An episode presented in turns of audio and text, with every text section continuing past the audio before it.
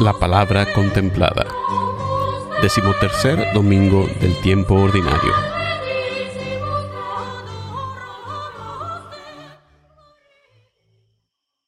Lectura del segundo libro de Reyes. Un día pasaba Eliseo por la ciudad de Sumnem y una mujer distinguida lo invitó con insistencia a comer en su casa. Desde entonces, siempre que Eliseo pasaba por ahí, iba a comer a su casa. En una ocasión, ella le dijo a su marido, Yo sé que este hombre, que con tanta frecuencia nos visita, es un hombre de Dios. Vamos a construirle en los altos una pequeña habitación. Le pondremos allí una cama, una mesa, una silla y una lámpara para que se quede allí cuando venga a visitarnos. Así se hizo y cuando Eliseo regresó a Sunem, subió a la habitación y se recostó en la cama. Entonces le dijo a su criado, ¿Qué podemos hacer por esta mujer? El criado le dijo, Mira, no tiene hijos, y su marido ya es un anciano. Entonces dijo Eliseo, Llámala. El criado la llamó y ella, al llegar, se detuvo en la puerta. Eliseo le dijo, El año que viene, por estas mismas fechas, tendrás un hijo en tus brazos. Palabra de Dios. La respuesta al salmo de este domingo es, proclamaré sin cesar la misericordia del Señor.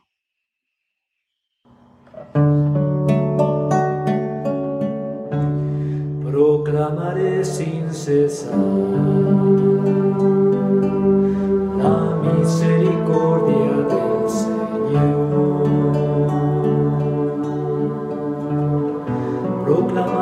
sin cesar la misericordia del Señor y daré a conocer su fidelidad es eterna. Pues el Señor ha dicho,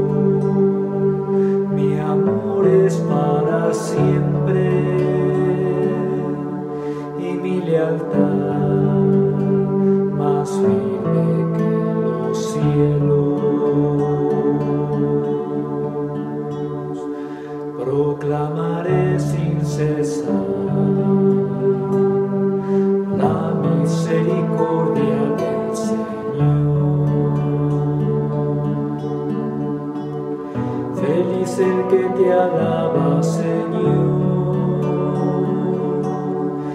Y que a todos camina.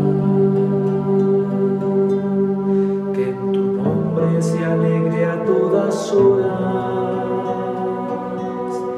y al que llena de orgullo tu justicia.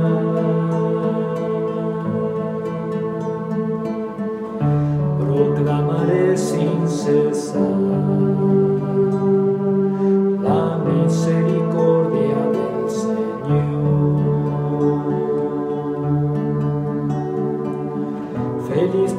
Eres tu su honor y fuerza. Y exalta tu favor nuestro poder. Feliz porque el Señor es nuestro escudo. Y el Santo de Israel es nuestro Rey. proclamaré sin cesar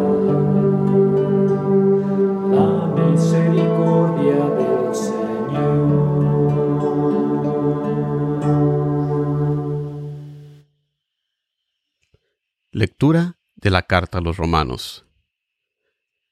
Hermanos, todos los que hemos sido incorporados a Cristo Jesús por medio del bautismo, hemos sido incorporados a su muerte. En efecto, por el bautismo fuimos sepultados con Él en su muerte, para que, así como Cristo resucitó de entre los muertos por la gloria del Padre, así también nosotros llevemos una vida nueva. Por lo tanto, si hemos muerto con Cristo, estamos seguros de que también viviremos con Él, pues sabemos que Cristo, una vez resucitado de entre los muertos, ya nunca morirá. La muerte ya no tiene dominio sobre Él, porque al morir murió al pecado de una vez para siempre, y al resucitar vive ahora para Dios. Lo mismo ustedes. Considérense muertos al pecado y vivos para Dios en Cristo Jesús, Señor nuestro. Palabra de Dios.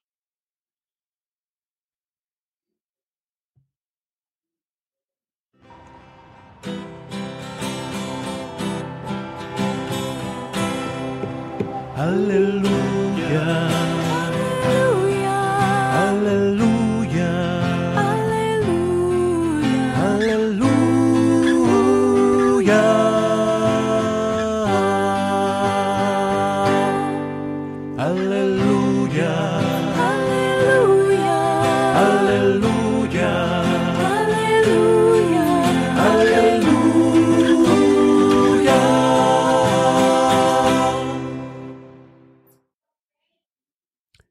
Proclamación del Santo Evangelio según San Mateo. En aquel tiempo Jesús dijo a sus apóstoles, El que ama a su padre o a su madre más que a mí, no es digno de mí. El que ama a su hijo o a su hija más que a mí, no es digno de mí. Y el que no toma su cruz y me sigue, no es digno de mí. El que salve su vida la perderá, y el que la pierda por mí, la salvará. Quien os recibe a ustedes, me recibe a mí, y a quien me recibe a mí, recibe al que me ha enviado. El que recibe a un profeta por ser profeta, recibirá recompensa de profeta. El que recibe a un justo por ser justo, recibirá recompensa de justo. Quien diere, aunque no sea más que un vaso de agua fría, a uno de estos pequeños por ser discípulo mío, yo les aseguro que no perderá su recompensa. Palabra del Señor.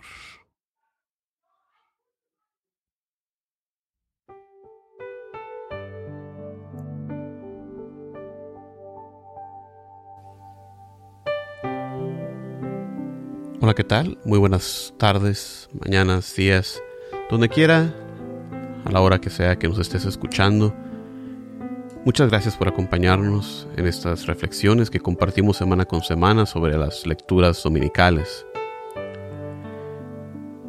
En la primera lectura del segundo libro de Reyes que acabamos de escuchar, vemos cómo el profeta Eliseo repaga la generosidad de una mujer rica con el regalo de un hijo.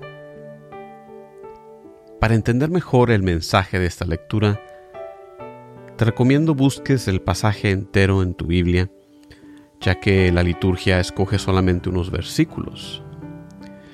En el versículo 13, Eliseo le, dije, le dice a la mujer, en pocas palabras, que él tiene una cierta influencia con oficiales del gobierno. Y le pregunta a la mujer si hay algo que pueda hacer por ella. La mujer responde diciendo de manera gentil que ella tiene sus propios medios y no necesita de su ayuda. Y es que en realidad la mujer lo tenía todo, menos a un hijo. Cuando su sirviente le informa a Eliseo de esta desgracia, porque el estar sin hijos en estas sociedades es particularmente una desgracia, se ve como un castigo de Dios incluso. Eliseo, sin esperar a que la mujer le pregunte, le anuncia que en un año tendrá a un hijo. Y esto nos recuerda el pasaje de San Pablo en su carta a los Romanos capítulo 8 versículo 26, donde Pablo nos dice que no sabemos pedir como debiéramos. Aquí la mujer, que es indudablemente buena, que es bendecida con todo, tiene este gran hoyo en su vida y no ve ya siquiera la necesidad de pedirle a Dios por esta necesidad. Y eso nos debe de llevar a reflexionar a nosotros. ¿Qué necesidades tenemos que las vemos tan grandes y tan insuperables que nos hemos resignado a vivir así y hemos dejado de rezarle a Dios por ellas? Escudriñemos hasta lo más profundo de nuestro corazón para encontrar estas carencias, estos dolores, estas heridas, estas necesidades que nos hemos guardado para entregárselas así a Dios, para que Él realice su santa voluntad en nosotros. La segunda lectura de la carta a los romanos contiene uno de mis pasajes favoritos donde Pablo nos enseña cómo con el bautismo comenzamos nuestra misión en esta vida, ser como Cristo. Con el bautismo compartimos de su muerte al ser sumergidos en esas aguas purificadoras del bautismo. Al salir de ellas compartimos con su triunfante resurrección.